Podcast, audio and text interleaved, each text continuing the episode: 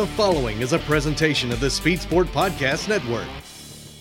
Kyle Busch won the season opener at Talladega. DeGroot was second. He's the reigning champion. It's the iRacers download, where reality meets the virtual world of auto racing. Cardwell hoping it stays green. He nearly spins it around. Who's it going to be, Cardwell, Berkeley, or someone else? iRacing's executive director, Dale Earnhardt Jr. I think that NASCAR is starting to see the value and the opportunities that can present themselves working with iRacing. From the Speed Sport Podcast Studios, powered by My Race Pass, here are your hosts, Justin Prince and Taylor Burris. Welcome to another episode of the iRacers download from the Speed Sports Podcast Studios, powered by My Race Pass. Taylor Burris here, along with my producer, Richard Colbreath, as we are here to sit down with a brand new champion to a brand new World Championship Series. It is going to be joined by Connor Barry, who will take the inaugural iRacing Off Road Championship in a stellar, high flying, action packed season full of jumps, flips, and you know who knows what else chaos happened throughout the series where we're not able to cover. But Connor, you were able to come out on top, surviving the chaos through all amazing rounds of this championship series, and also coming out with one win. But of course, your average finish and starts was what helped propel you to take home the championship. First and foremost, welcome back to the iRacers download. Thanks, guys. I'm excited to be here.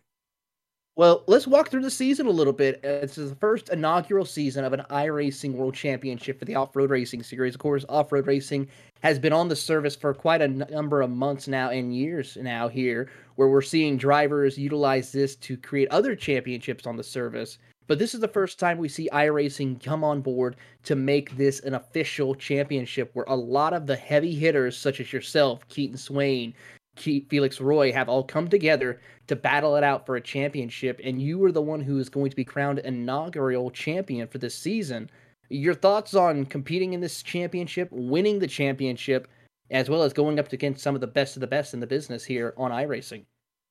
Yeah, for sure. Um, it's been a pretty fun path to go on down. Um, I've been in this, I've been in these trucks for about two um ye- years now in like all of the leagues and it's been fun and it was cool because once this whole Pro 4 championship came about, everyone was starting to put in some more time and we started to get some more interest from like other dri- drivers from like from like the rallycross scene. So it made it more like way more competitive and um the series itself was just insane. Every um race was just like you never knew um what to expect. Um you just knew that if you put in a lot of time that you could be fast and but you still didn't did, did not know where where like you would like um st- stack up. So i mean it was for sure insane and um i'm glad i was able to get it done by um by all of my cons- consistent finishes. Yeah you were able to do quite well. Your best average finish of course was a fifth place only leading three laps seven top tens, six top fives here for the season. Definitely a strong run for you as well, coming home with only one win. And uh, the funny thing is, looking through your stats, you've only led three laps out of the entire championship.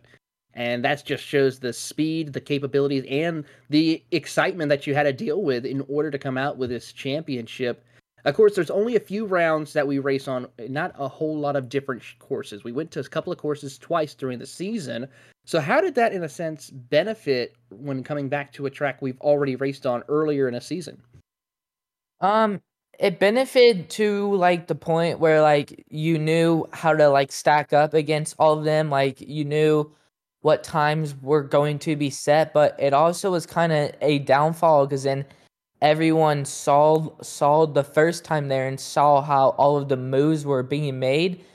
So um a lot of the drivers now um knew what to fix so they could pro- protect more. And with us having inverts of 8, it really hurt people like me and others who would always qual- qual- qualify top 3 and we would always get sent to like 8 for like 6ish. Um so it made it tough for us when we would go back to these tracks is they would all they they they would all know how to like protect their um lot, lot lines now but um and that kind of reflects on not really having a lot of wins but ha- but being consistent with all of the finishes was able to be equal to having um a lot a, a um lot of wins. Now, of course, you are also one of the drivers for Jim Beaver Esports and definitely showcasing your talents here across in 2022. We got to ask a little bit about what is it like working with Jim Beaver and how was excited was he working with him for this championship series as well as what you're doing outside in the real world.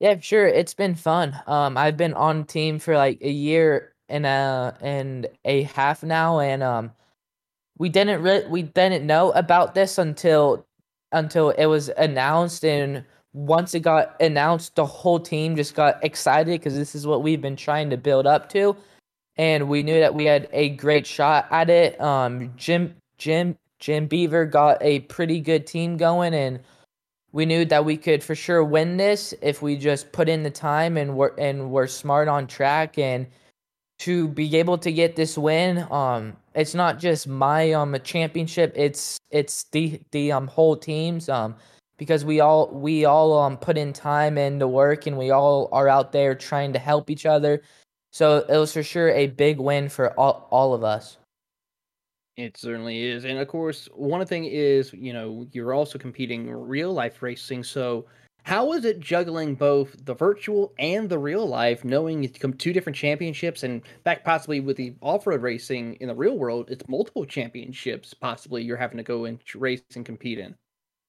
Yeah, for sure. Um, it was actually kind of tough because like some of the nights I would get done with the um second main, and I would instantly have to go in in the truck to go to the air, airport. So um, I wasn't able to like re, re review stuff or if there was some weird stuff on track, I wasn't able to go back and look. It was kind of just like race and then leave, and then like and then like um preparing for the right for some of the races. It was kind of I didn't have as much time compared to others because some nights or like some weeks I would get home the day of the race, so I would only have the the um a few hours before the race to get all like set up.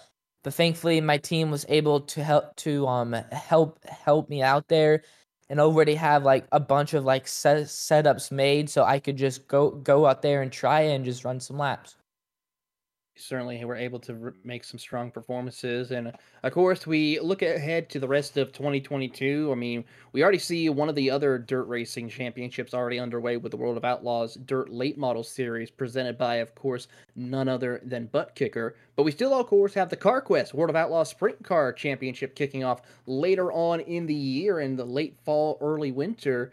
Are we going to be seeing you trying to go and run in other championships between now and then, or we're just going to wait until the next run of the off-road racing championship or even the iRacing Rallycross championship make its return for you? Um, for sure, I am trying to look into that. Um, all. Um, I probably won't be making any more runs for the rest of 2022, but 20, 2023 and going farther, I'm plan I'm planning to get into all of like the um sprint sprint car stuff and and hopefully the rallycross championships back and I would I would like to get in that then just go from there. Connor, we really do appreciate your time coming on here this week's episode of the iRacers Download. Where can people go to follow you and your team as you get ready to wrap up the rest of the year? For sure. Um, you can go to Instagram and follow follow me at Connor underscore Barry underscore two and that is the same for um for Twitter and on Facebook it's Slicky too. Thank you, Connor. That is Connor Barry, your 2022 inaugural iRacing Off-Road World Champion, joining us here on the iRacing Download. Coming up after the break, we talk about the news of the week. You're listening to the iRacers Download from the Speed Sport Studio, powered by My Race Pass. Welcome back to the iRacers download from the Speed Sport podcast studio, powered by My Race Pass. It is time to get into the news of the week, and we just touched on, of course, Connor Barry becoming that inaugural off-road iRacing championship at Crandon. He didn't even get the chance to win the last two races of the season. It was going to Altus Esports Killian Delamo and Team General Tires Cam Pedersen, who took home the race wins, but Connor Barry still managed to come out with the best average finishes of those races, coming home in third in race number one, but not even finishing inside the top five for race number two. But it was enough still for him to take home the iRacing Off Road Championship. Of course, the next time we'll see them will probably be in 2023.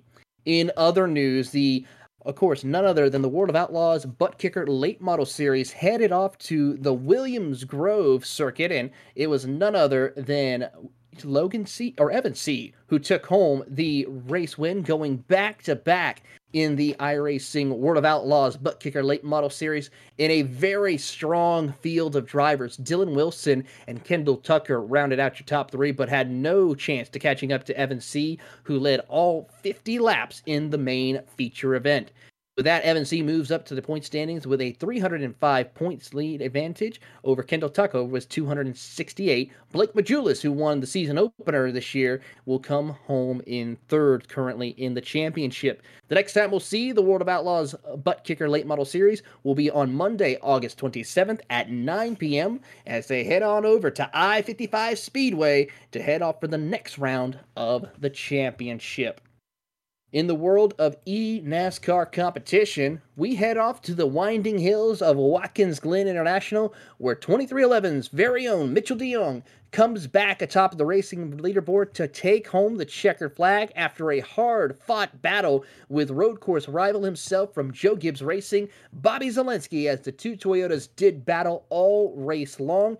But it was Mitchell deJong who was able to finally take home the checkered flag and punch his ticket into a shot of the championship. With that, there is really only one spot open between a driver who's won, who's not currently inside the top 20, which is Ray Alfalla, and Bobby Zalenski, who holds on here at the last position in the championship 10.